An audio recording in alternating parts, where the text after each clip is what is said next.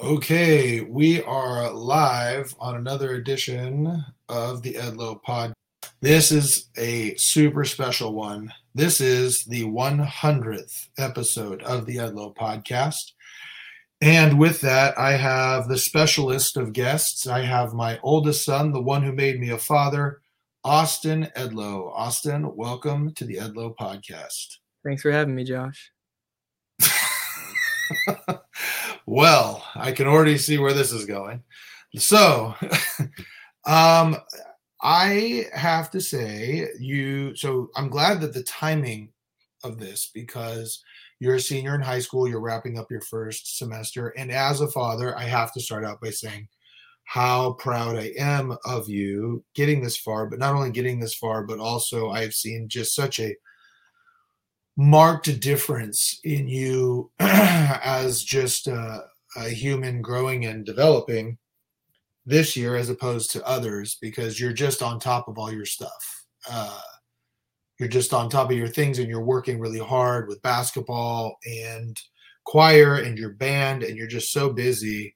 And I'm just so proud of you. And so I wanted to ask you right out the gate, what changed? So there is an audio component to this, where people who are going to be listening on Apple or Spotify will not know that you just shrugged that you don't know.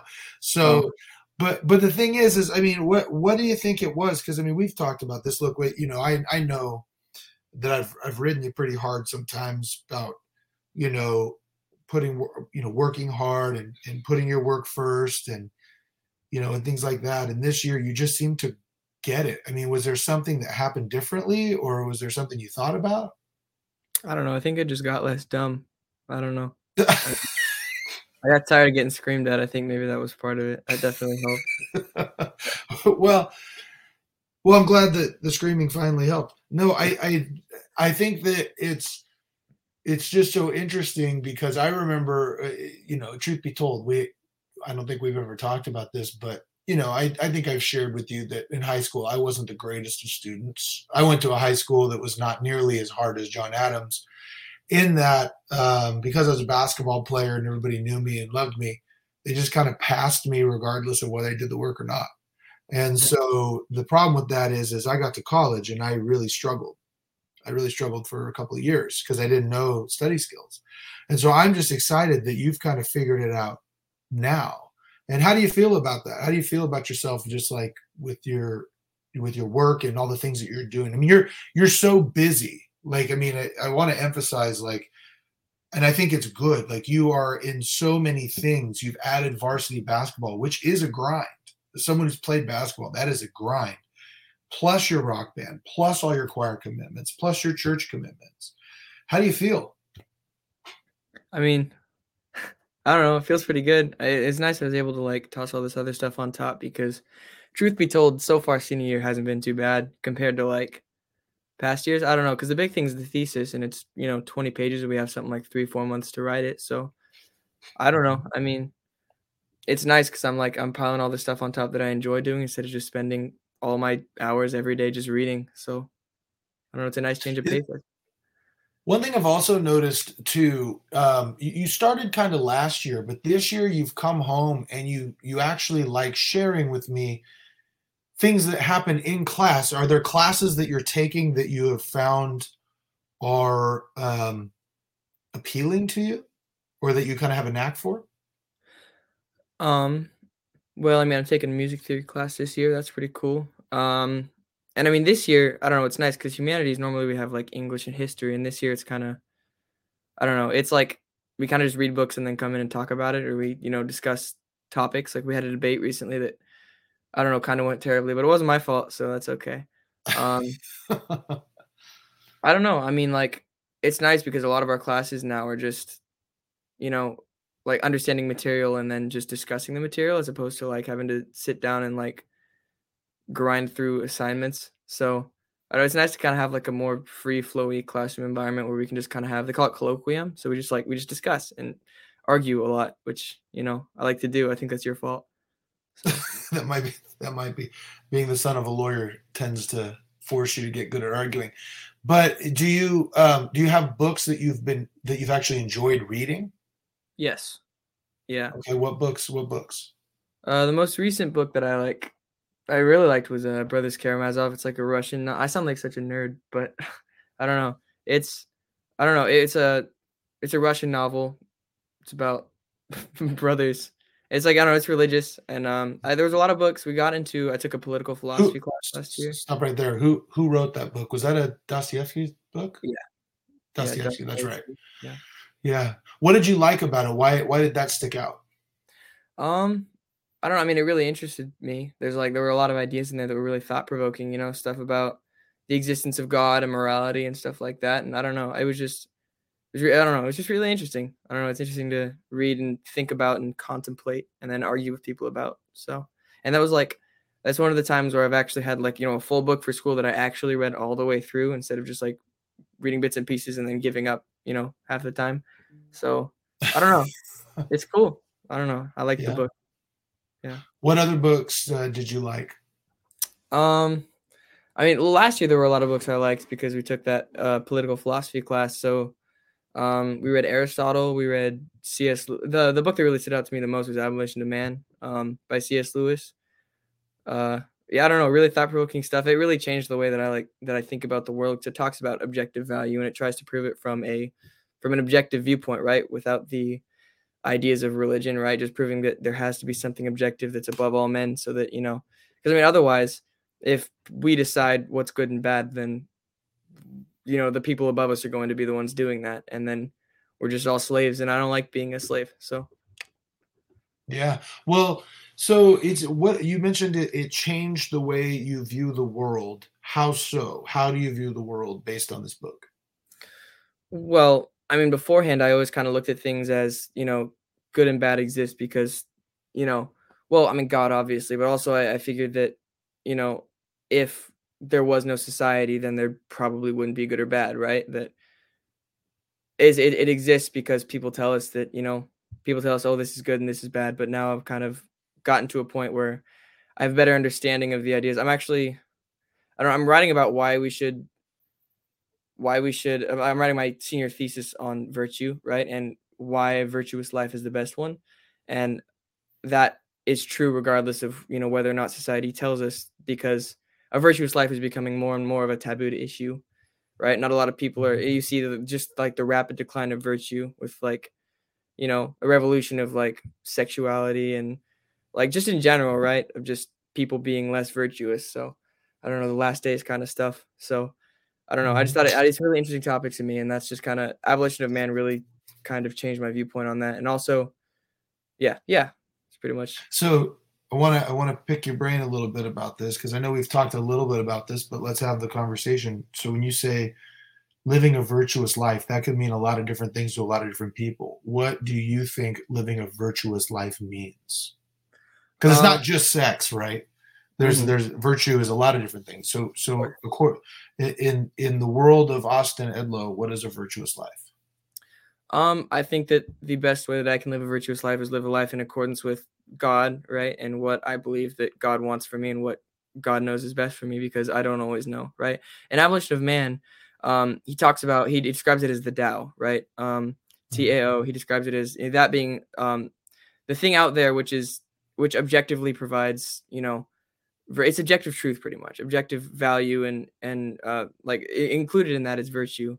And so, I mean, some people could argue, right? I believe that, that thing, that Tao would be God, right? So God decides, God is objective truth, right? God decides what objective truth is, or maybe he operates under objective truth. I don't know. But, that's what I'm going to do, is live my life in accordance with what God wants, because the way that C.S. Lewis argues it is that our goal as human beings should be to come closer and closer to what the Tao is, right? Because there's a lot of different, you can't argue that everyone knows the Tao, right? Because there are a lot of different perspectives, like you said, on what a virtuous life is, right? But he argues that there is one true virtue, right? There is one true life, which is the most virtuous life. And our goal should be to he says, to be closed-minded about the idea of objective values, right? But to be open-minded to new understandings of what that objective value is. So don't basically like, I don't believe that virtue is a subjective thing, but I believe that I can be wrong about what's virtuous, right? And I can alter what I know to be virtuous to be more in line with what is truly virtuous, if that makes sense. It does. And let me break it down for you, because, you know, we're Mormon, right? So let me break it down in Mormon terms.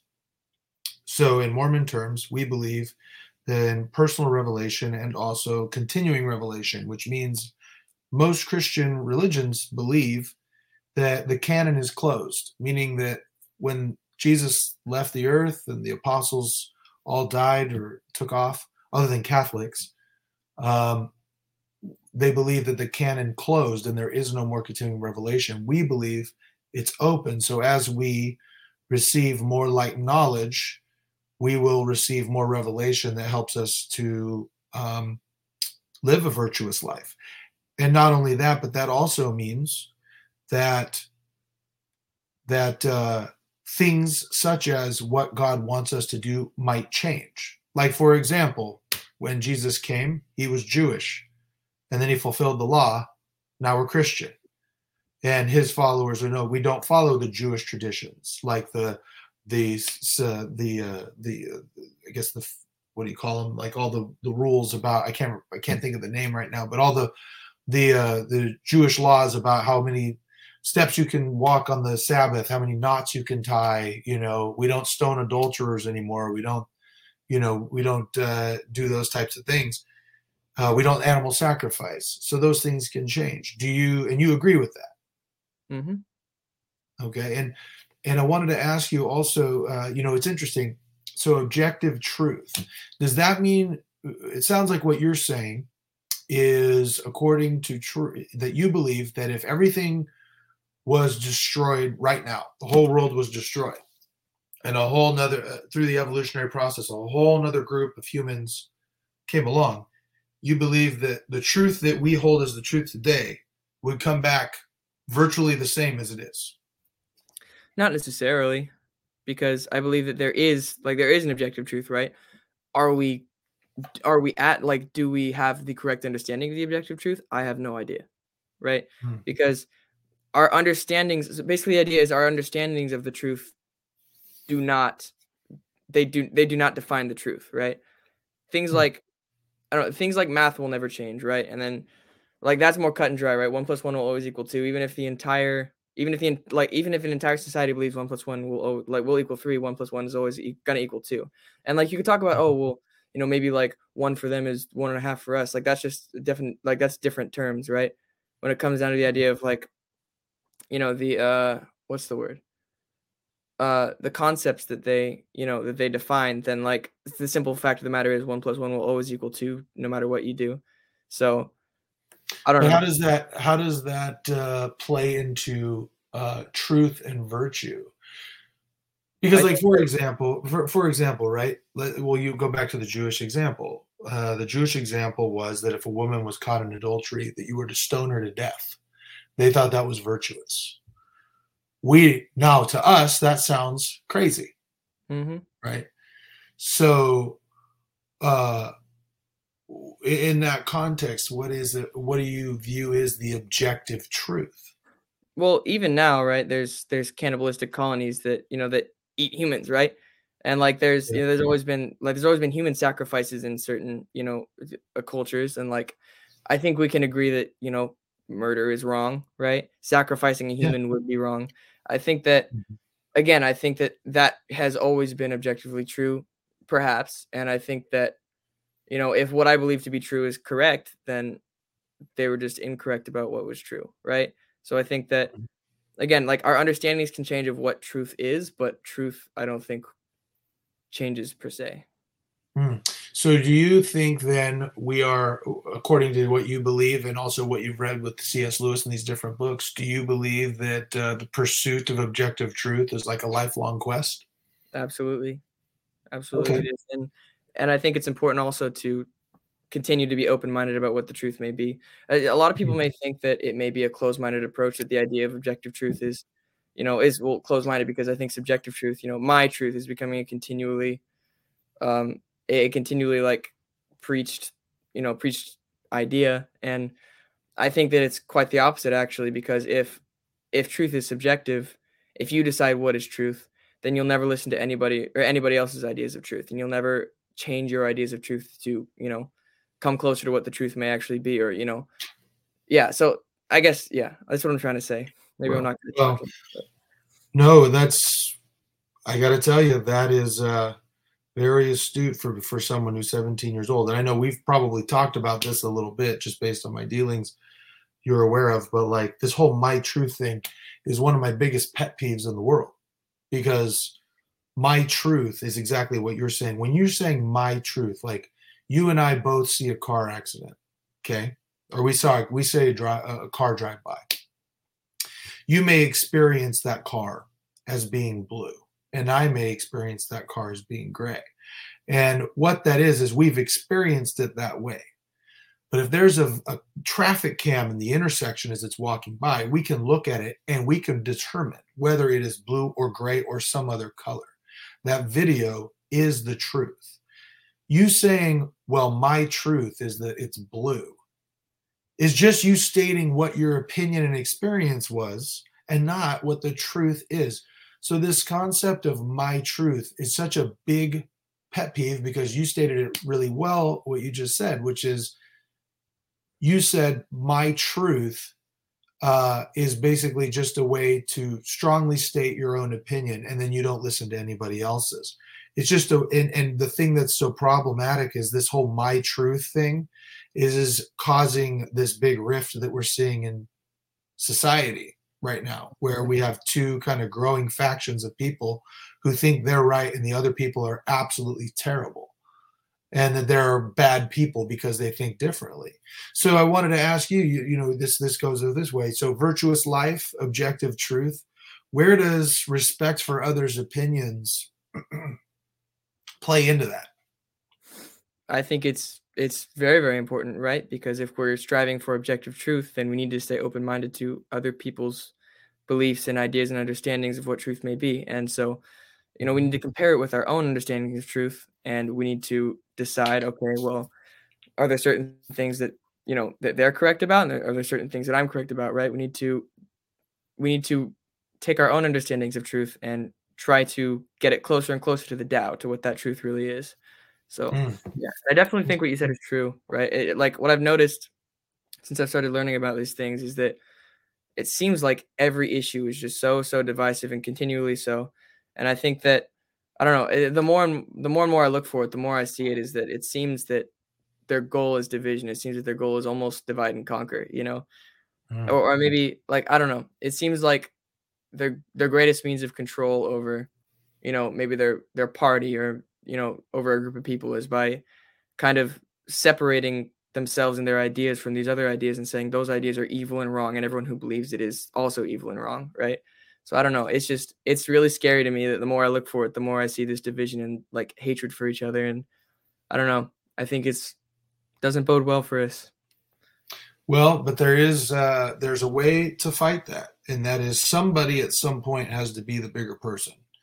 And so I think, you know, you've shown here, I think everyone would agree. I'm a little biased because I'm your dad and I love you, but I think everyone would agree that you're very well articulate. You articulate your arguments well. And as long as you can do that, state it strongly. And then also, when somebody has a differing opinion, still be courteous and kind to them. That is the beginning of fixing this rift, and accepting that when you have these opinions, some people aren't going to like them and may not want to be your friend. That does not necessarily mean that you should change your beliefs just because of that. It might be a reason for you to reevaluate, but not a reason to change. Does that make sense? Mm-hmm. Yeah. So now here's the thing that's interesting, and we've talked about this before. You go to John Adams Academy. I think we both have things we really like about that place and some things we really don't. And so, you know, but I got to tell you, I am impressed, especially when I hear about the books you're reading, such as Abolition of Man, Brothers say it for me, Karamazov, because I read that in college. And I also read some of these other books. Like, I know you've read the book about Frederick Douglass, Narrative of a Slave, and you've read You've read Nietzsche. You've read all these books that I didn't get to until upper division college. So that's really impressive. What are some things that you like about John Adams? Well, I think, like you said, it's really nice that we're learning through these classics. It's a liberal education, right? So we get the opportunity to read about, you know, all these different, we read from all these great thinkers, and we learn about all these different understandings and perspectives. And we, I think the goal is that we all, you know, we all come into our own and kind of, you know, forge our own beliefs and understandings. But I mean, also, like, you have kind of the juxtaposition of it's a very Republican school, right? It is very Republican. I think part of that is because they don't push a lot of the liberal ideas that you see in a lot of public schools, and so you have everybody who doesn't want those ideas coming over to, like, John Adams, right? And all those people are Republican, so you kind of have a culture of, you know, a lot of, and also a lot of members of the church too, interestingly enough, which I guess makes sense. But I don't know. I mean, it's kind of interesting to see the juxtaposition of, like, living in California and seeing, you know, all these strong liberal sentiments, and then going to John Adams and seeing all these strong, you know, conservative sentiments. And it's, I don't know, it's kind of interesting to see. But yeah, it's definitely, I definitely feel like I can think a lot clearer than I could, like, earlier, especially in high school specifically, because high school, it gets pretty difficult, and we lost a lot of kids. My grade, it had something like probably 200 kids when I was in, you know, middle school, elementary school, and now our graduating class is 50. So a lot of people left, and I mean, I don't know. Only the strong survive, I guess. Weak. No. Yeah. No, I know people who left for various reasons. A lot of them moved, you know, COVID. Your freshman year was COVID, so a lot of people left the state. So what's something you don't appreciate about John Adams, or you think they could change? Well, first of all, I swear the admin have no idea what they're no idea what they're doing is probably not a good way to put it, but they're never consistent with how they run things ever. Every year there's something different. Every year there's something different changing. I think it's still a fairly young school. My grade is going to be the first grade to go all the way from kindergarten through 12th grade. So the school's, I guess that'd make it the 13th year. I don't know. I think that maybe the school needs to grow and to reach a better point where they know what they're doing, and they have, like, a consistent routine with what they're doing, because they keep changing stuff. This year specifically, like, they'll keep switching between block schedules and, you know, I guess non-block schedules and, like, methods of grading. This year specifically, they switched completely from letter grades into, like, a 1 through 4 grading system, and I don't think even the teachers don't understand it. I've had teachers tell me, like, yeah, I have no idea what's going on. So it's kind of annoying, specifically because, you know, it's our senior year, and there's kids doing college applications, and, like, they don't know what their grade is, and they have no way of checking. So I think that's the biggest problem, is simply the fact that, you know, they're really inconsistent with how they run the school. And also I've had some problems with certain admin in the past overstepping their boundaries, and maybe abuse of power, maybe kind of, you know, an exaggeration, but doing things that I don't think are within their rights to do. So that's no fun, but that's not the school's fault, right? That's specifically, on an individual level, that's problems. And that's going to happen. That's going to happen no matter, like, where you are or who you're with, right? Because people suck. So. Yeah, you know, it's interesting. I have a bit of a love-hate relationship with your school, in that I love the fact that there's a few things I really love about your school. And the first one is I do love how well-spoken you have become just by, and I attribute John Adams to that, for that quite a bit. But not only that, but also every friend you've ever brought over here is a good kid. And because the parents who put their kids in John Adams want them to go there, and so they're very involved, which I think helps. I mean, some of your friends are a little bit more out there than others, but they're all generally good kids, and that says a lot about you too, because of the friends you select, or maybe you just don't send your crazy ones over here. I don't know, but so now you've done these things, you're kind of finding your niche. Where do you want to go now? Is there anything you'd like to explore in college? I'm sure we're going to talk about music. I know you're going to want to do that, but about is these types of these classes, is there anything that you'd like to do more of? Well, I think philosophy was really, really interesting. That's definitely something that I would like to maybe look more into. I think maybe writing would be an interesting avenue to go down. I mean, the one thing I will say though about all this is I'm so sick of reading. I don't know. And I know that no matter where I go, reading is going to be a huge thing, especially with like philosophy and writing. Like obviously I'm going to be doing a lot of reading, and I don't know, maybe I'll come to enjoy it more, but I have read a lot over the last 3 years, and to be pretty honest, I'm kind of sick of it, but you know. Yeah. Well, you know, here's the thing though. If you go down the philosophy road, you might as well just go to law school because there's nothing else you can do with it. Yeah. Well, there you go.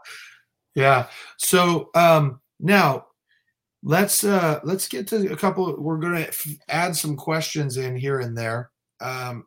So one of the questions, let's see, let me get through some of the more anonymous ones. I saw a couple of them. Let's see. What is your biggest goal and how are you going to get there?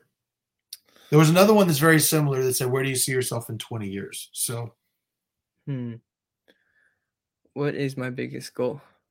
I don't know. I mean, I'm sure my goals will, you know, change and develop over the years when my priorities shift. But I think right now my biggest goals would be, you know, to be a good person, to make other people happy. And then also, I don't know, one of my big goals is to like actually write a good song. I know that's kind of random, but I don't know.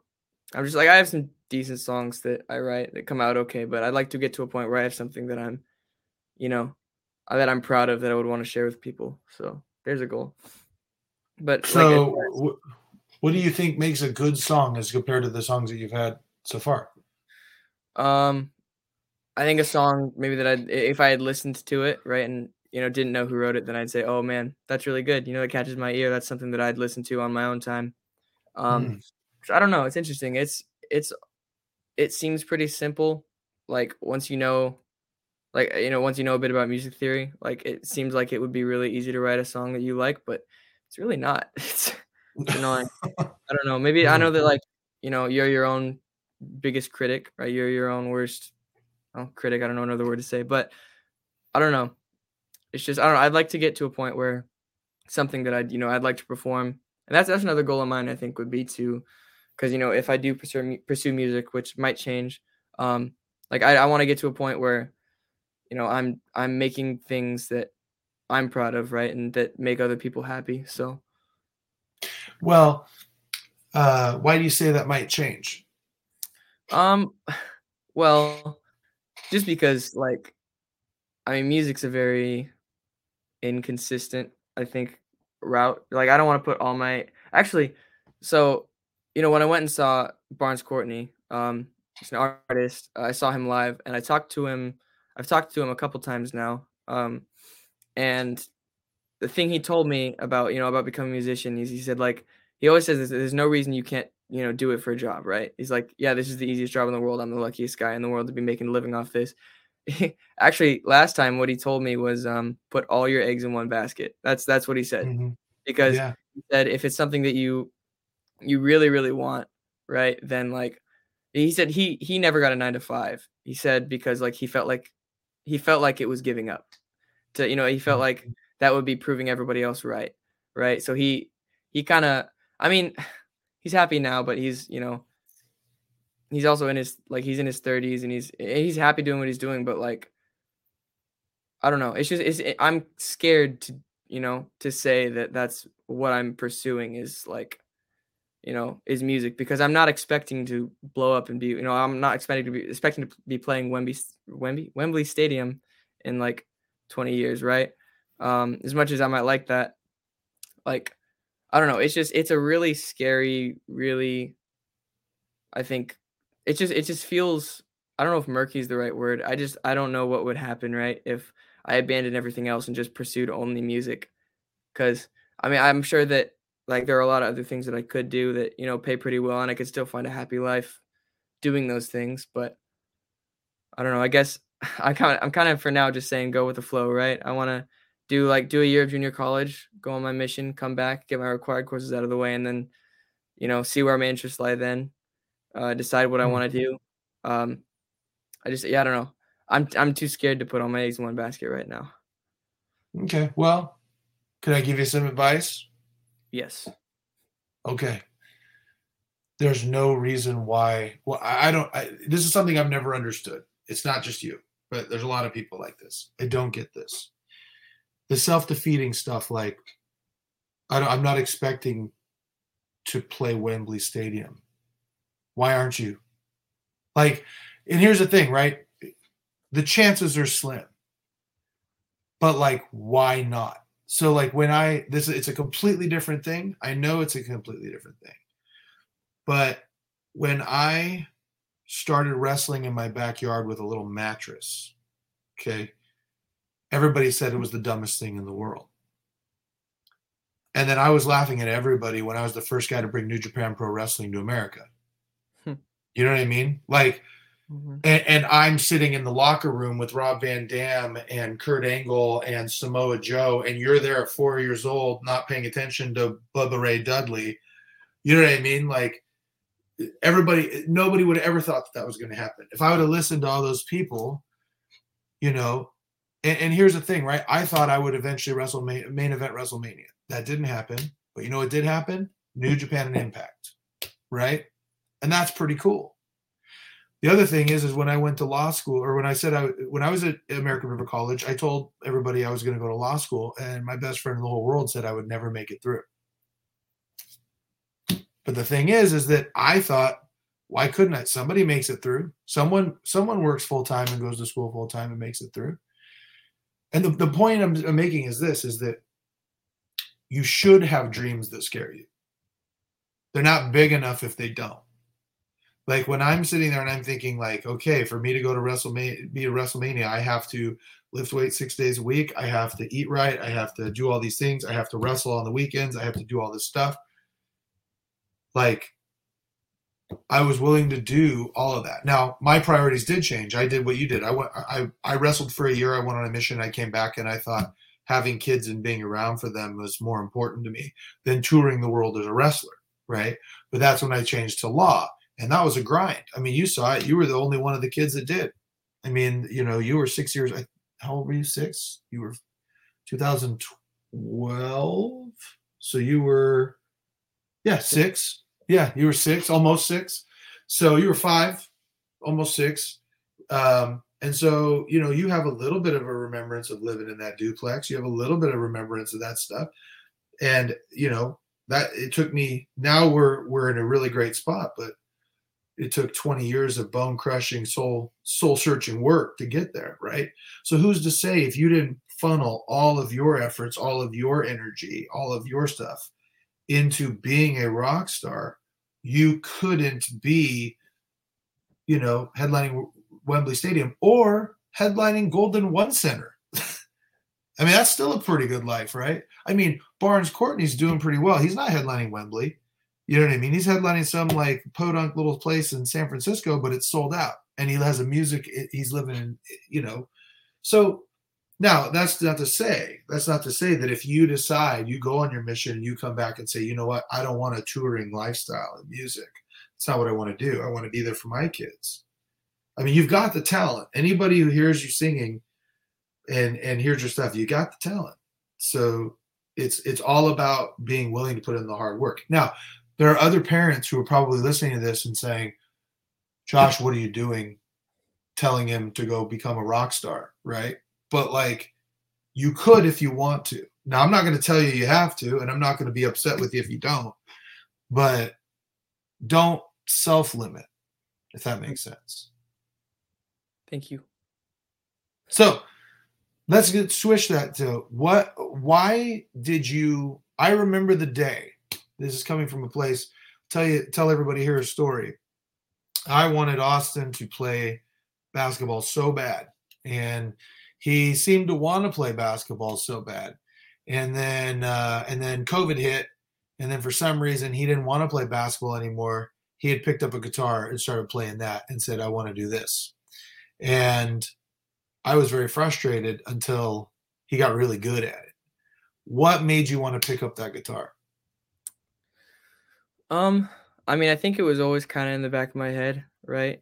Like, I don't know. I mean, I remember, like, I'd just be, you know, cleaning my room and the little Sonos speaker in there playing like Pandora stations with like old, you know, with like 80s rock songs on there and stuff. And like, I don't know, it always seemed kind of fun to me. Like Slash was always kind of a hero of mine, right? That was the big one. I was a huge Guns N' Roses fan. And like, it always seemed fun to be like, oh man, yeah. Like, imagine if I was, you know, imagine if I could do that. Like, how cool would that be? You know, like it's pretty freaking hot, you know? Like, I don't know. I just think it's just like the idea, the persona, like the enigma around it is like, was so cool to me.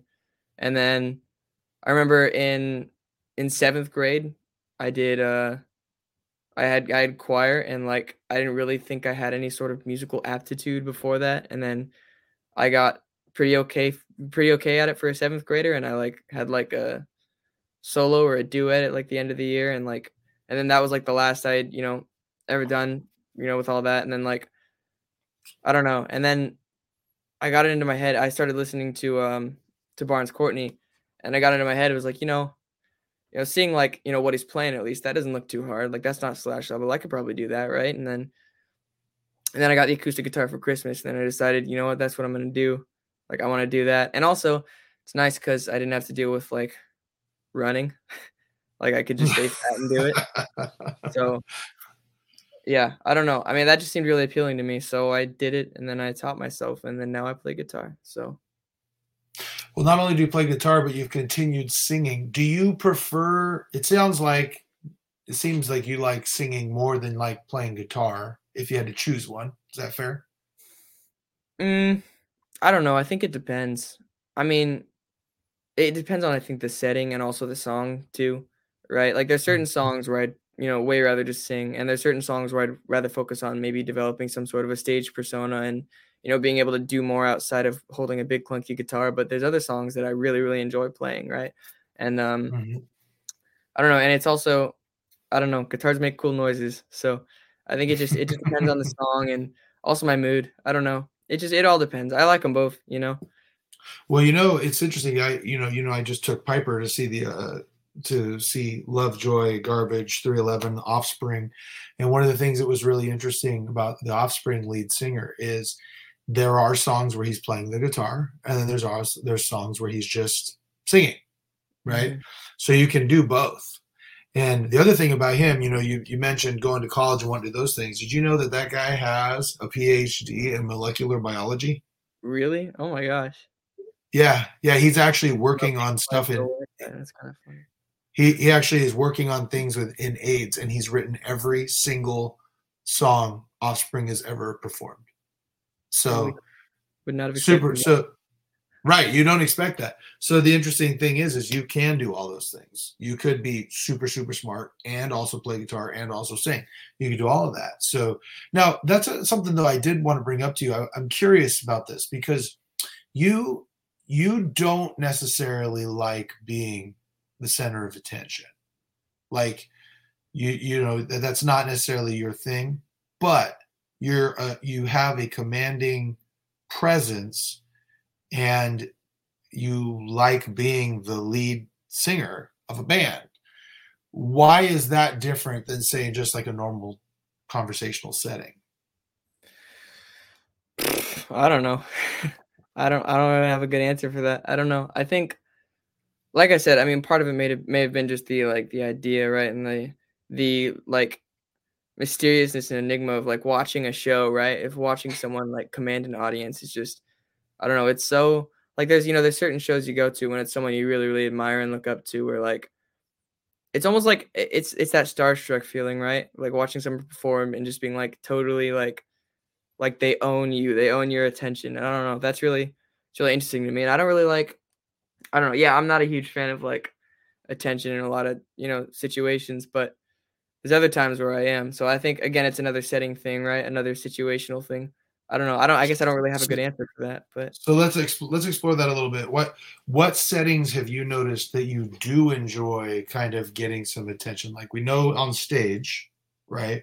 But is there other settings you've noticed, like church dances or, you know, speaking at church? What is it that you've noticed? I do actually like it. I don't think that's very consistent either, to be totally honest. Like there'll be certain church dances where I'm in a really great mood and I'm like, yeah, I'm going to be an idiot. Right. Like, mm-hmm. And like, I am an idiot a lot of the time. And then other times where I'm just like, I don't know, I'm not in the mood for it. I don't feel like drawing a lot of attention to myself. So I'll just be hanging out with friends, like over in the corner. Right. You know, as lame as that sounds, like if it's what I'm feeling, then I'm going to do it. Right. Mm-hmm. I don't know. Not really speaking at church. I don't think I've had a good talk since primary. So I don't know about that one, but I don't agree. But you know, it's interesting about that. So do you ever find a situation where, say, we'll use a church dance as an example, where you go in and you're like, you know what, I'm not really feeling it. I'm not really feeling like I want to do anything or be goofy or anything. And then you kind of force yourself to, and that helps your mood change. I think coming out of COVID, that's something I kind of had to do. And then I got more comfortable. You know, I have my long, nasty hair. Don't want to talk about that. And I think, I don't know. I got really nervous around people around that time. I was like, I don't know if socially awkward is the right word for it, but it's definitely close to the right word. Cause there'd be, I don't know. I'd try to go hang out with new people and it'd be like, I'd feel really uncomfortable about it. And like, I kind of act like a weirdo. And then I kind of forced myself to be interesting, right? Around certain people. And then it got to a point where like, I don't know. I mean, I've definitely got a lot more comfortable with kind of, demanding attention in certain situations. It feels less forced now. It was definitely forced then. But I don't know. Yeah, like I said, I another thing where it just depends on who I'm around, right? And like, you know, the situation I'm in and how I'm feeling, you know, whether or not I'm confident at that moment. So. Well, and that's the thing, right, is that you're still developing as a person. It's important to remember, you know, and I was actually just talking to your sister about this, just this last weekend. You know, there's this, people forget, like I deal sometimes when I'm doing a trial, I have to talk about life expectancy. Did you know that life expectancy for a male, I think right now is 82 years old? Like that's average, right? So the average male, including all the people who die of car accidents or DUIs or drink themselves to death, commit suicide, 82. Okay. So you're 17. You got a long life. You're still learning, you know. One question came through. It seems kind of silly, but I'm going to ask it anyway. When Austin is a rich and famous musician, will he open up a music institute in Ohio?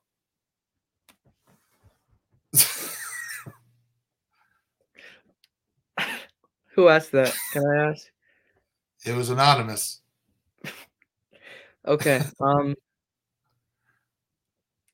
I probably shouldn't say that. Whoever that was, I hope you hurt yourself. All right. Can I decline a comment on that question? I am curious about the story, but yes, you don't have to answer if it's going to get you canceled. Okay. Here's another question that came through. Are you going to give me money when you become a famous musician?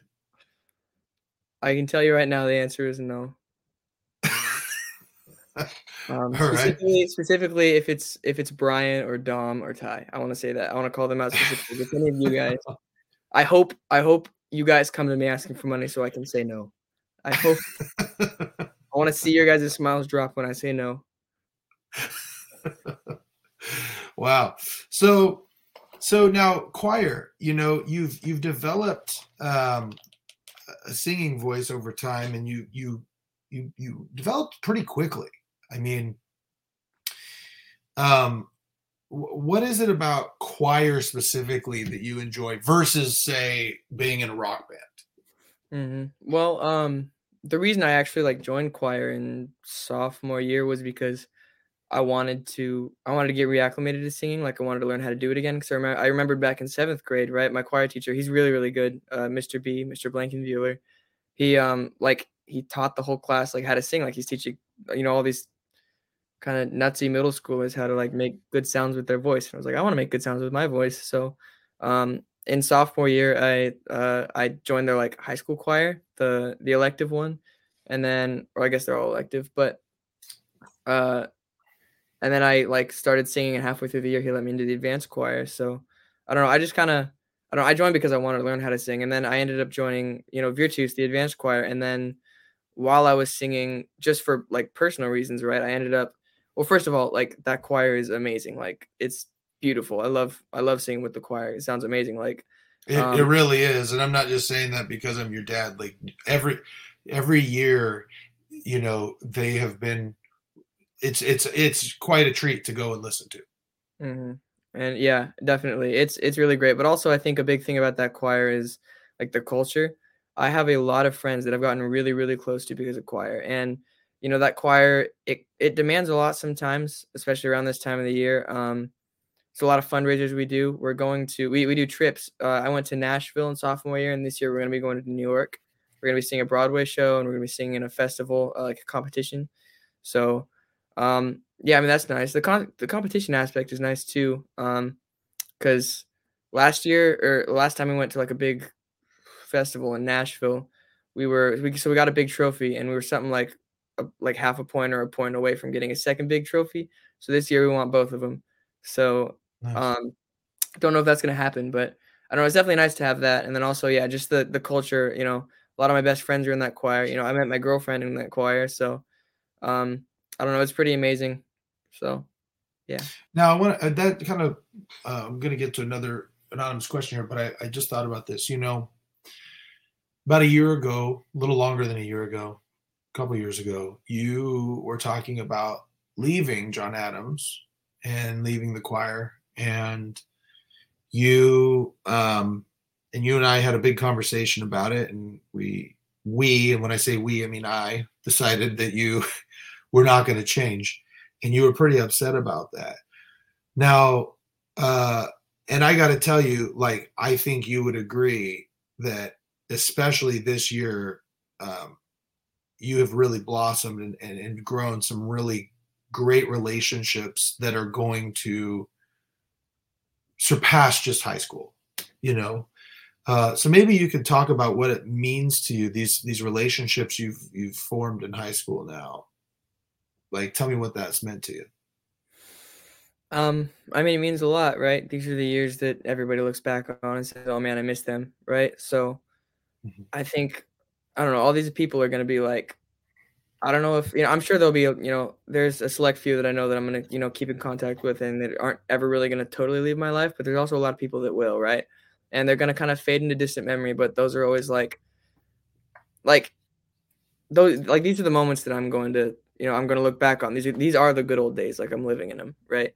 So, and I know that I'll continue to make good memories with different people in different situations in the future, but like, it always seems to me that people have the best memories of when they were young. And I don't know, I think it's really cool that these are the people that I'm spending those years with. So yeah. There's something special about that. Yeah, there really is. And, you know, it's funny because I see you and your friends, particularly like Dom and Cole and, you know, even Zariah and these different people.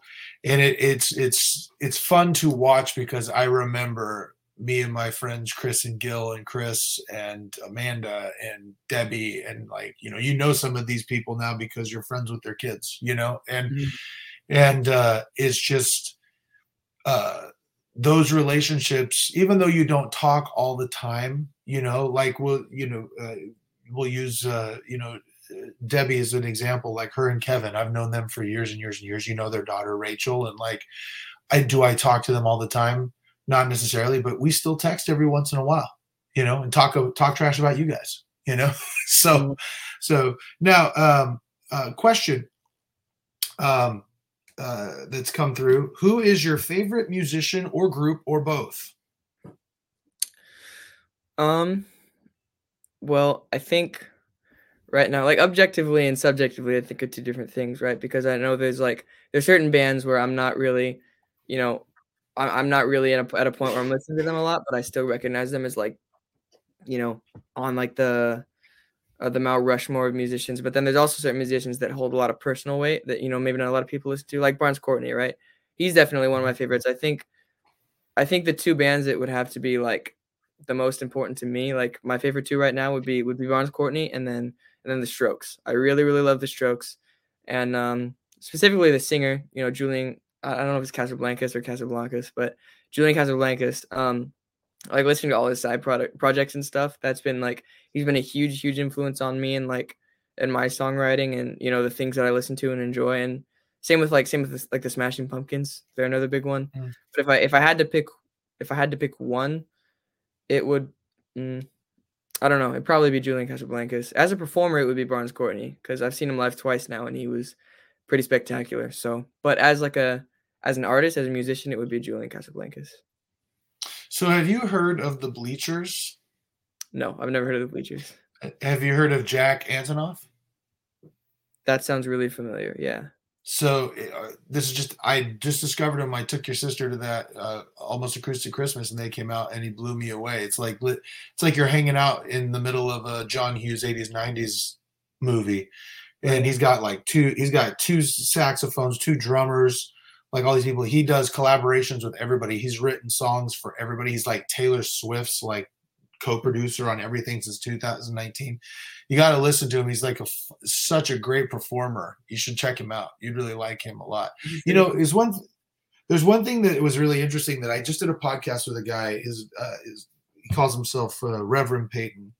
It's Reverend Peyton's Big Damn Band. And I was talking to him about this very subject, and he's mentioned how art is so subjective and stuff. But one thing that he said, and I'll share it with you, that I thought was really striking is he said, I make art that I like. Like, I make art that I want. And if other people like it, yes, but true art is for the artist, not for, you know. So you write a song, it's for you, it's for the artist, not the listener.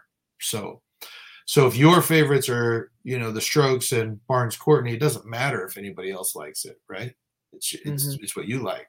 So, okay, so let's shift gears to basketball. You randomly decided you're going to play basketball this year. What changed? Why did you want to play this year?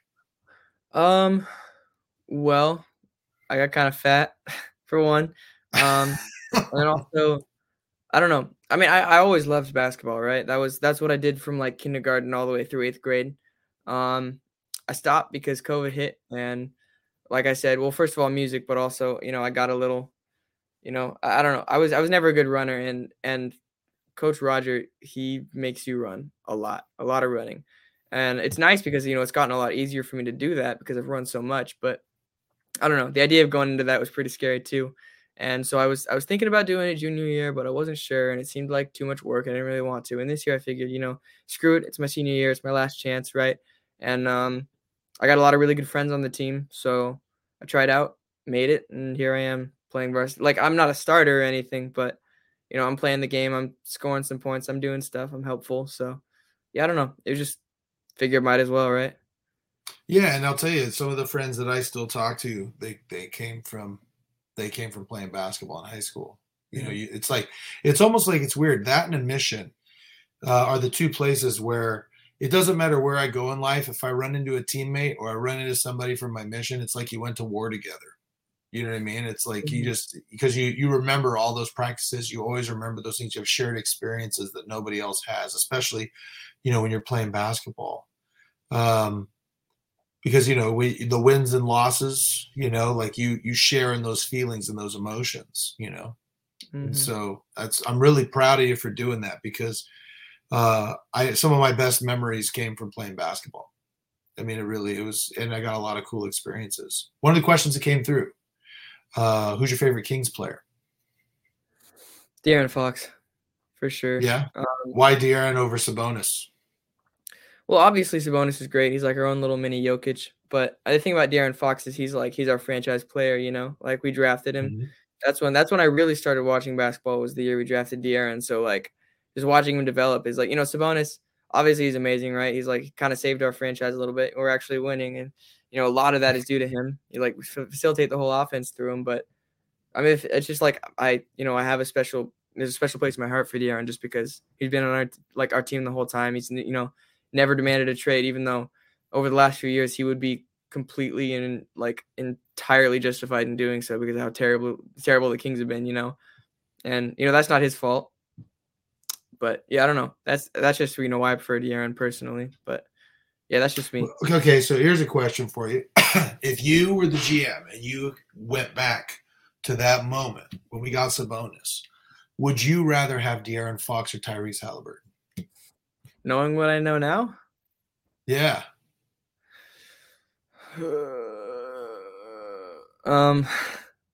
I mean, it's kind of hard to argue that you keep Fox over Halliburton. That's what I'm saying, right? Like, people get mad at me for saying that, but that's true. Halliburton is – now, look, here's the thing, right? It was a smart trade because they weren't going to take – they were not – you wouldn't have been able to make that trade work because De'Aaron Fox's contract was so big. You couldn't have made the trade. It wouldn't have been impossible. And really what you did was you traded a future all-star for a current all-star, right? You got somebody like Sabonis, and it obviously worked out. We're in the playoffs. Man, Tyrese Halliburton. I mean, like, that guy is a traditional point guard, and he is very, very good. And the thing that's a problem, my view, this is just my view, and I hope I'm wrong, De'Aaron Fox is a good scoring point guard.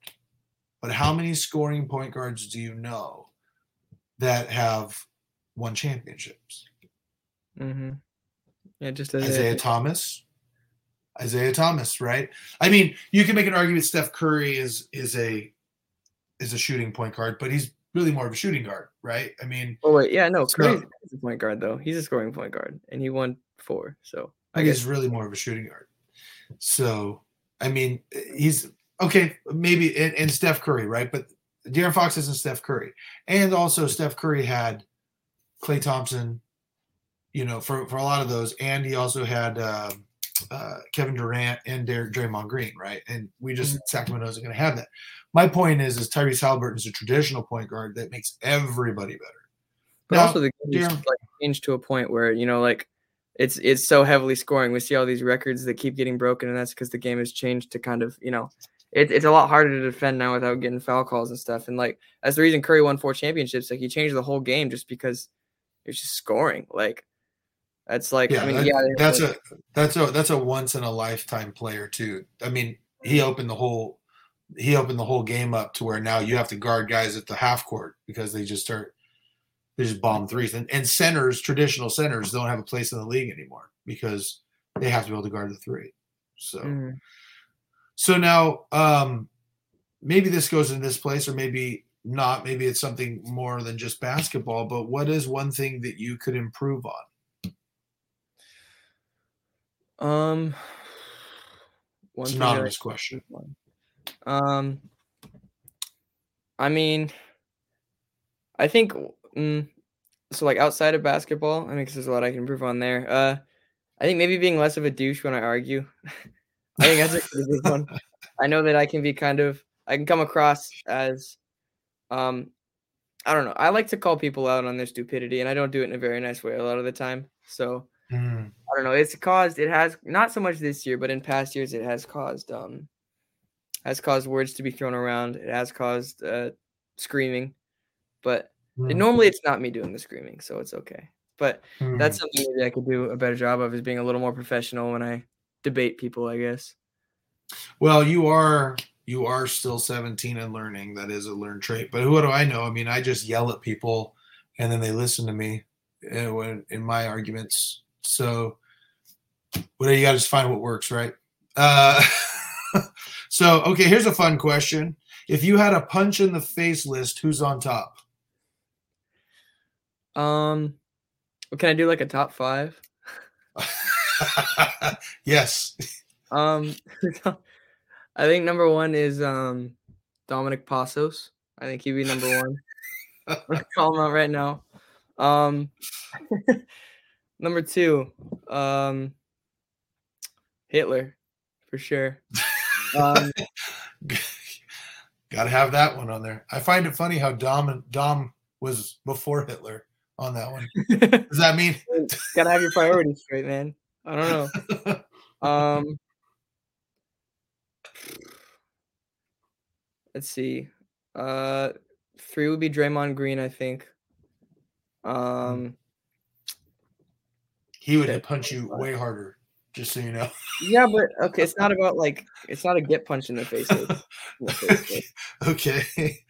4 would be Brian Sanchez. Who? Don't worry about it. And okay. I'm going to write that down. Follow up later. Five would either be Osama bin Laden or Willis, for sure. Wow. Okay. All right. Willis is getting a lot of talk here. That was another question that came through. The question was, what do you think about Willis? F that guy. I don't know. Dom threw a party for him, actually. Funny enough, he didn't deserve it. I hate Willis. I don't. Next question. I don't have anything to say about him. Well, here's something we can get into. You are the first child, which I, as a first child myself, I know that's hard. What this question comes? What is an important quality in a big brother? Well, I think it's important to kind of be there, like, you know, when they need me, kind of be almost like, I mean, not exactly, but kind of a third parent, right? Like maybe when you guys are busy or you guys are, you know, doing something, you guys are dealing with your own problems. Like it's my job to sort of fill in. Not that I've needed to all that much, but I think that's definitely something important that I should do, that I think I do when I need to, right? And also pounding them into shape, making sure they're, you know, make sure they don't suck. I think is a really important one. And I'm trying really hard. I'm trying the best I can. Is it working? We'll have to see. But like I try to bully the nerd out of them, but I don't know if it's working, Dad. I don't know. I'm trying my best. I appreciate. You need to help me out. I appreciate you trying so hard. I've been trying too. I don't know. So let's see. Here's some other. Now here's something I want to talk to you about is let's talk about your faith. So you're a member of the church, and I have seen over the last few years your testimony grow immensely. And a question came through. Let me see if I could find it.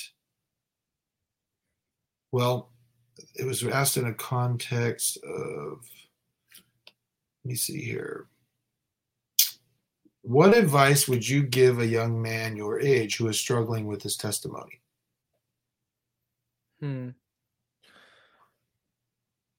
I think, so that's a very difficult question, right? It's very difficult because when it comes to things like, you know, the strength of testimony and you know, conversion for some people too, is what I've noticed is that it's a very, very personal thing. It's between you and God, right? So I think, you know, the best thing you can do is to put yourself in the right situations and just sincerely, truly pray about it, right? Because that's the most important thing is remembering that, you know, like, I mean, God's always there, right? No matter what. Like, who was it today that was, you know, talking about the footprint in the sand story, right? There's only one set of footprints because, you know, Jesus was carrying us or whatever. I don't know. That's really, really difficult, right? Because there's a lot of different things that contribute to like maybe a decline of faith or testimony. But I mean, it's remembering, you know, first of all, seeing the positive benefits in life and also remembering that, you know, it's sometimes just the best way to do it is just to feel God's love. And I think that's something that can be recognized for sure. But there's definitely, I mean, the thing that I think reinforced my testimony the most was FSY. I don't know if I told you this story specifically. I probably did, but I went out there and to be honest, the only reason I signed up, this was in, I think like December or January beforehand, right? Was because my friend's hot cousin signed up, right? And then so we signed up the same week and then March, I got a girlfriend. So I was like, well, that's out the window. I don't even know where I'm going anymore. So yeah, I went not really expecting. I did not know about the hot cousin. But anyway, moving on. Well, there you go. Good thing you kept that to yourself while I was signing you up. Go ahead. Yeah.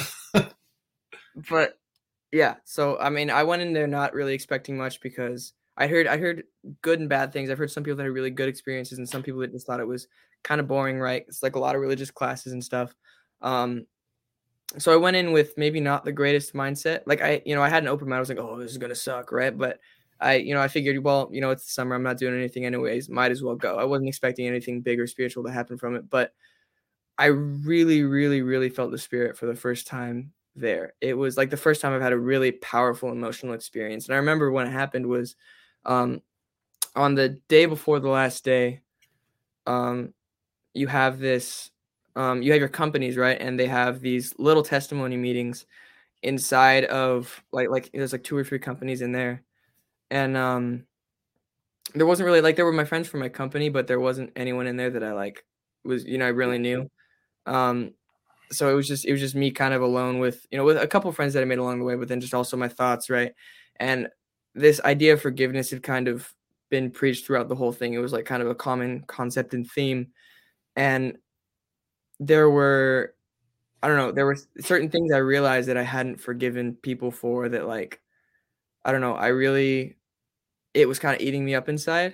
And for the first time I really realized, right, Jesus Christ, forgives everyone for everything. No matter what, all you have to do is ask for forgiveness, right? All you have to do is come with an open heart and a contrite spirit, right? Just let him help you, right? And that was really, really beautiful to me, right? Because if we're trying to be like Jesus, right? And Jesus Christ forgives everyone of everything, then who are we to hold grudges, right? Who are we to, who are we not to forgive? Who do we think we are, right? And I don't know, that's something, that's something that I think people need to understand, is that we're not any better than all of these, the most religious people are no better, I think. They're no less capable of wickedness than the people that, that have fallen into it, right? We're all on the stairs, either up to heaven or down to hell. We're just on different spots, the same staircase, right? I think it's important to remember is that all these people that are in these dejected places that that are sinning, or that may be treating other people harshly, we're capable of the same thing, right? We're as humans, as souls, we're no better than them. So I think that's really important to remember. So I don't know, just forgiveness has just been, it was such a huge thing. And that was the first time I really, really felt the testimony, was when that idea just kind of, it hit me, and I just felt the Spirit wash over me. I was sobbing like a little girl. I felt so stupid. I wanted to go and get up and bear my testimony, but I couldn't even stand up. I was shaking all over. I was sobbing. And so I ended up bearing my testimony just in we have little R&R, I think, reflect and review or something like that at the end of every night. So I bore my testimony to all the guys in my company or in my dorm just that night. But walking out of there, I remember seeing all my friends, and I was crying, and I was giving them all hugs, they were all in other companies, and I felt like such a baby, but I don't know, it was really, really powerful. And I think that's something that I've kind of remembered and carried throughout. I've just tried to think back every time I'm kind of struggling with my testimony, right, at all, if I'm having any doubts or anything, just remember, come on, man, it's true. You felt it, you know for a fact that it's true. And I think that's something that people need to kind of come to know for themselves, is I think the most difficult thing about struggling with your testimony, right? Because I mean, if you really wanted to know, and if you really would make that change, if you're really willing to make that change, when then God will give you that knowledge. So yeah, I don't know, I guess. Yeah. Thank you. Yeah, that's talk. Well, no, I think that what you just said hit it on the head, and I can learn a lot from you.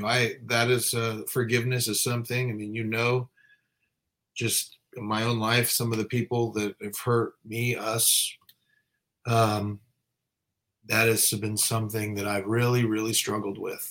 But you're right. And that's something I'm working on. We're all human. We're all working on things. And it's hard, especially when they're not really that sorry, But, you're a great example to me, because you do forgive. You forgive everybody. And, that means a lot, that you can be an example of that. And what I would tell you about everything that you just said is that, I know – some of the, not, I'm sure I don't know all of it, but I know some of the things that you've had to forgive, and it's really, really not easy. And what I would also tell you is this stuff that you're talking about, you know, the stuff that you've gone through a lot. You have, we all have. And you've had to struggle through some things, but this is not going to be the last time, you know. I used to joke with people when they'd say, this is like the worst day of my life. I'd be like, worst day of your life so far, right? Because they're just, this life, for some reason, this test that we're on is a test of your endurance. It's just a test of how much can you take. It's just, that's really what it is. And it stinks. Sometimes it stinks. And it goes like this. It goes up and down. It's not just like up this way or down this way. It's peaks and valleys. So you're probably going to have a lot of really big peaks. I've had a ton of big peaks. This weekend was one of them with your sister. You know, going to Metallica with you and your brother, you know, that whole weekend. Going to Chicago and seeing CM Punk return in AEW. Like, those are peaks, right? And there have been some serious valleys. But you having those experiences, those undeniable experiences, are what get you from one peak to the next. Amen. I've had a few of them. I've had a lot of them, actually. There have been a few that have been so important to me that in those moments where I'm like, why am I doing this? Why am I going forward? Why are we? What is the point? That's the point, is Jesus forgives us of all of our sins, and who are we to turn away from him just because things aren't going our way, right? And so anyway, so there's your TED Talk. Now, moving on from that, next question. Are you going to serve a mission? And if yes, where would you want to go? Yes. Yeah, I'm planning on serving a mission. And that's an awesome question because I don't know. I mean, pros and cons, right? I think learning. Let me real quick. Let me ask you, because I really was. I wanted to stay stateside, but the reasons I wanted to stay stateside was because I thought a language was going to be hard, and also because I know that like mail was really hard, and I had a certain someone who was supposedly waiting and was writing me every week, and grandma was writing me every week, and everybody was, so it was like, I really wanted to be somewhere where I could get mail, but it's different because you have email. So do you think you would rather be foreign, or would you rather stay in the States? That's weirdly similar to like how I'm thinking, just because I'm really terrified of learning a new language. I think that would, like, if I had to choose between English speaking or, you know, foreign language, I'd probably pick English speaking. I know that's not a very common opinion. I know a lot of people think that'd be really cool, but it's just like you get like what 3-4 weeks of language training, and then it's just full immersion. Like you have no idea what anyone's saying for like 2 months. Like that's, I don't know. I mean, again, it would be a really awesome experience if I did. And I know that if I did that, and if I did go learn another language and serve, you know, foreign, then looking back, I'd be like, oh man, I'm really glad that happened. I would definitely prefer that to stateside. But where I am right now, like looking forward, I'd be a lot. I don't know. It's a lot more safe, it feels like, to go stateside for me. So I don't know. I don't know. I mean, wherever God wants me to go, I'm going to go. So would you be more interested in staying stateside or foreign if you could go to a foreign place that speaks English? Oh, foreign. Yeah, foreign, obviously. Okay, so it's just the language thing. It's interesting because it's a catch-22, because like everybody I know who's gone foreign really loved their missions.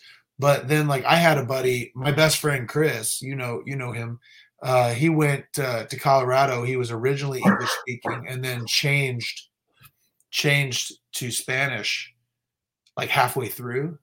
Oh man. And like the second half of his mission was really hard, because trying to acclimate to the language, they spend so much time trying to do the language that they kind of might miss a little bit, but yeah, you know, you got the right So okay, if you had to choose then one place, where would it be?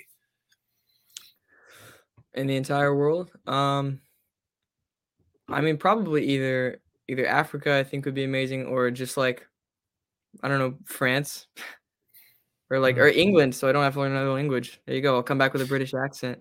It'd be pretty cool.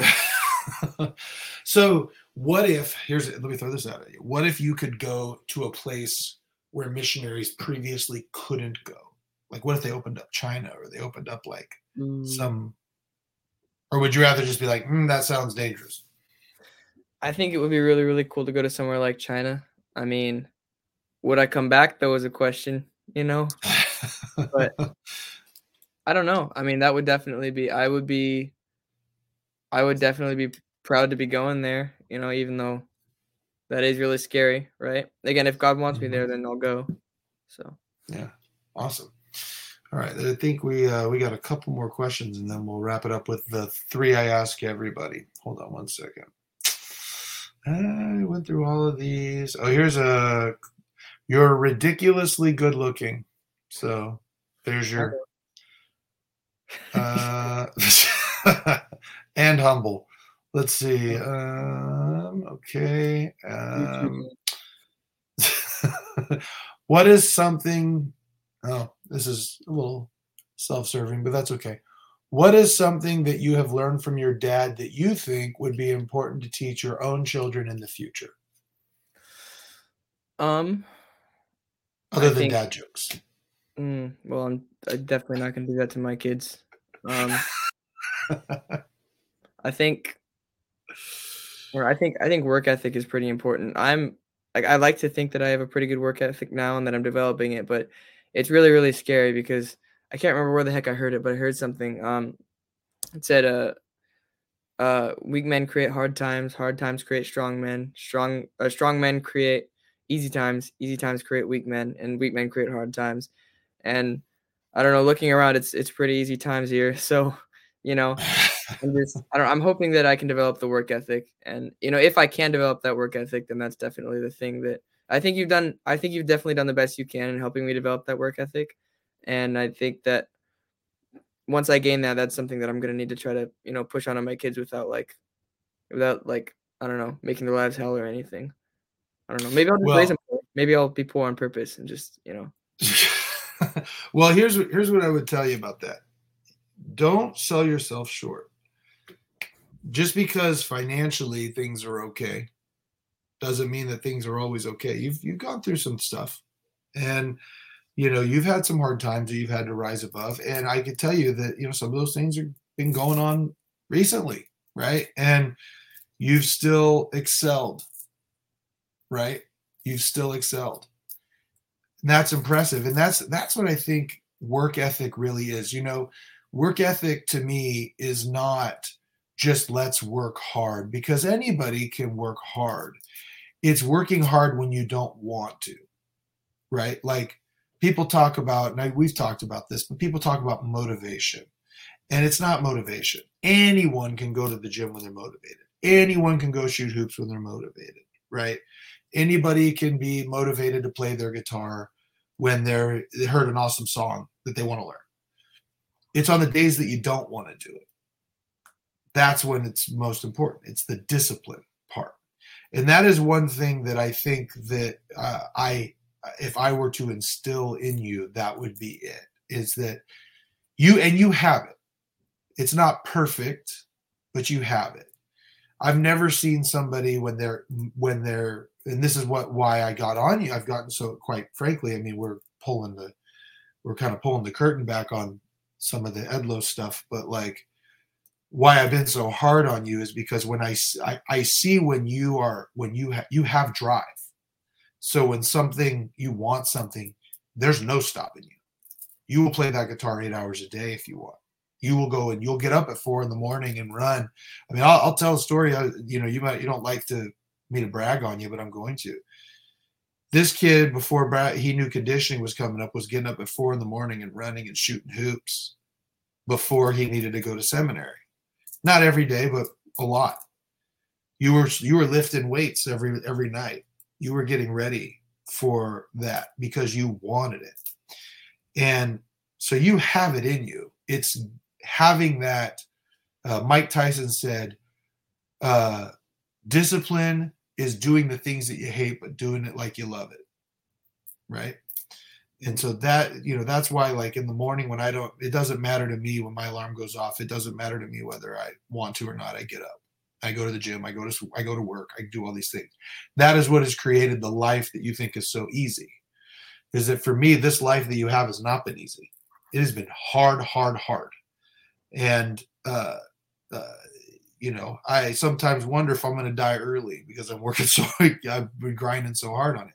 But you know what, though? I wouldn't do it any different, because the thing is, and this is me kind of just being a dad now for a moment, is that I remember when I'm digressing a little bit, but I remember when I went on my mission, I remember when I finally caught the vision, like 3 months, 6 months in, and I was really, really into it. And I was starting to get into leadership and doing all this stuff. I remember one time thinking to myself, I saw a group of missionaries leaving. And I said, I want to, when I leave this mission, I want to have to crawl on that plane, because because anything that you do, you only get out of it what you put into it. So I wanted to put everything into it. Mm-hmm. And I did. My shoes were worn to pieces. My suit was held together in duct tape. I mean, it was jacked. I never worked that hard in my life. And so when I came home, I remember saying that a mission is a lot like a symbol of life, right? You come here, you're here for a short time, you die, you go home, right?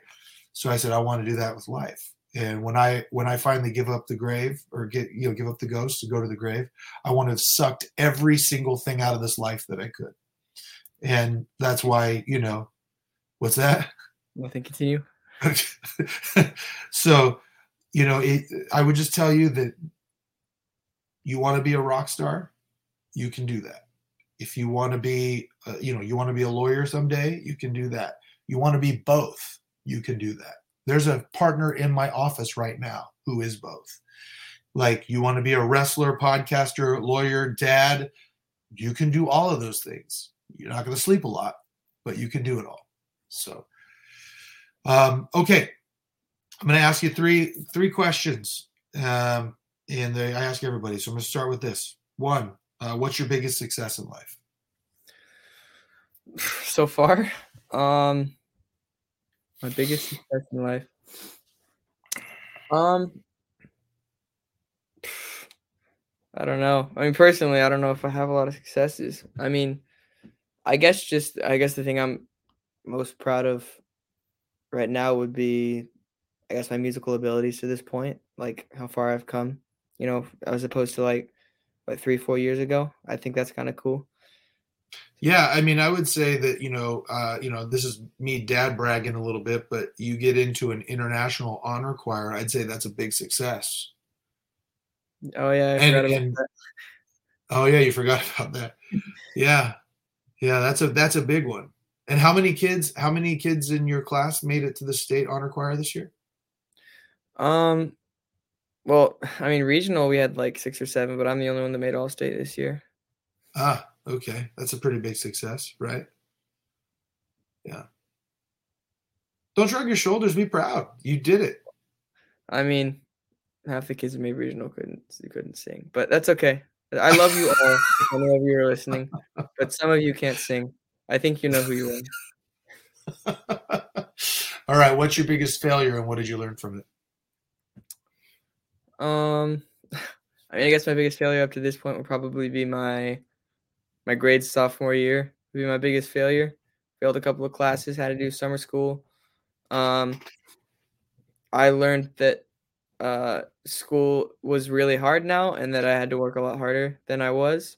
And I learned that I couldn't just cruise through it like I had been. And I learned that missing assignments weren't just boxes that I could check later, and that they actually add up to things. So I learned to, I guess, work harder in the setting of school. So. Yeah. Well, and I think that's funny. I remember, I think it was a sophomore in college. And I remember it was like the dumbest thing. I was telling a friend of mine, I was like, they have these office hours. I should probably go and check that out in this one class. And I remember going to the office hour and the professor giving me literally all the, like, he looked at my essay and told me everything I needed to do to get an A. And I was sitting there and I was like, you're telling me that I could come to office hours and they will tell me how to get an A. And so I started going to office hours junior year through senior year, and my grades drastically improved. And it was just a situation of me being like, you mean if I put in a little bit of effort, they actually succeed, right? And that's, I think you've learned that in your, a little bit too. Last question. One day, I hope I'm not around for it, but one day you're going to pass away and someone will give your eulogy. What do you want? What's the one thing you want someone to say about you in your eulogy? I think that I made people happy, right? That I wasn't a douche my whole life. You mean like as in you finally grew out of it? Is that what you're saying? Yeah. Just that I made the people around me happier. I made their lives better. I think that's the biggest thing, you know, because I think, you know, doing good, right? A virtuous life is the happiest one. I think doing good is going to, you know, bring about the happiest life. And, you know, in self-reflection, when I'm lying on my deathbed, I want to be proud of all the things I did. So. Yeah. I'll throw you another motivational Tony Robbins quote or whatever. You know, just remember that, like, if you are afraid of failure, or hard work, that is not going to sting as hard as regret later in life. So, you know, live your life in a way that you don't regret things afterwards. If you want something, go get it. Because you can literally, and I'm just, you know, this is just a dad-son moment here. But I've seen you. I know you. I've known you your whole life. Okay? And I can tell you that you undoubtedly can do anything you want. Thank you. You just have to put it forward. Sure, there's a little bit of the fact that you're a 6'3", blonde-haired, blue-eyed white kid that's probably going to help you from a 1%er dad. But you know, take it. But I will tell you that you know, I'll wrap this up by saying I couldn't be prouder of you. I really couldn't. You have grown into such an amazing young man. I couldn't have expected it. You know, I always knew you were going to be good, you know, because you came from me, right? But I mean, like, I always knew you were going to be good. I always knew you were going to be okay. I never doubted for a second, but I am so impressed with what you've become. And I just can't wait for you to see what you do next. So don't F it up. I'll try my best not to. Can I read this? Yes. Oh, yes. Yes, I forgot. Dom quotes. Do it. Okay. Every single one of these quotes came from the mouth of Dominic Patricio Passos. Can I say his address? I'm not going to say his address. Okay. Here we go. If I were Jesus, I would get rid of free will. I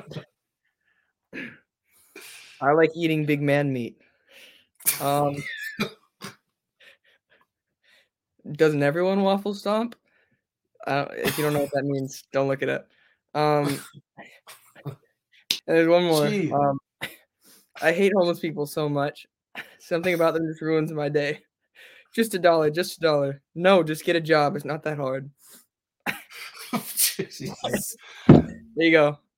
I would like to retract the earlier statement about all of your friends are good kids. I might have to do some editing there. Jeez. Yeah, I hope he tries to get a job and somebody finds this. I'm gonna keep all those in. Anyway. All right. Well, man, now I question your friend selection. Anyway. I know, I'm joking. It's worse. All right. Well, for the you say it gets worse. Oh, jeez. Anyway. A good one. All right. Well, for those of you who following along, subscribe, follow Twisted Youth, Austin's rock band, and can't wait to see what comes next. Love you. va bien.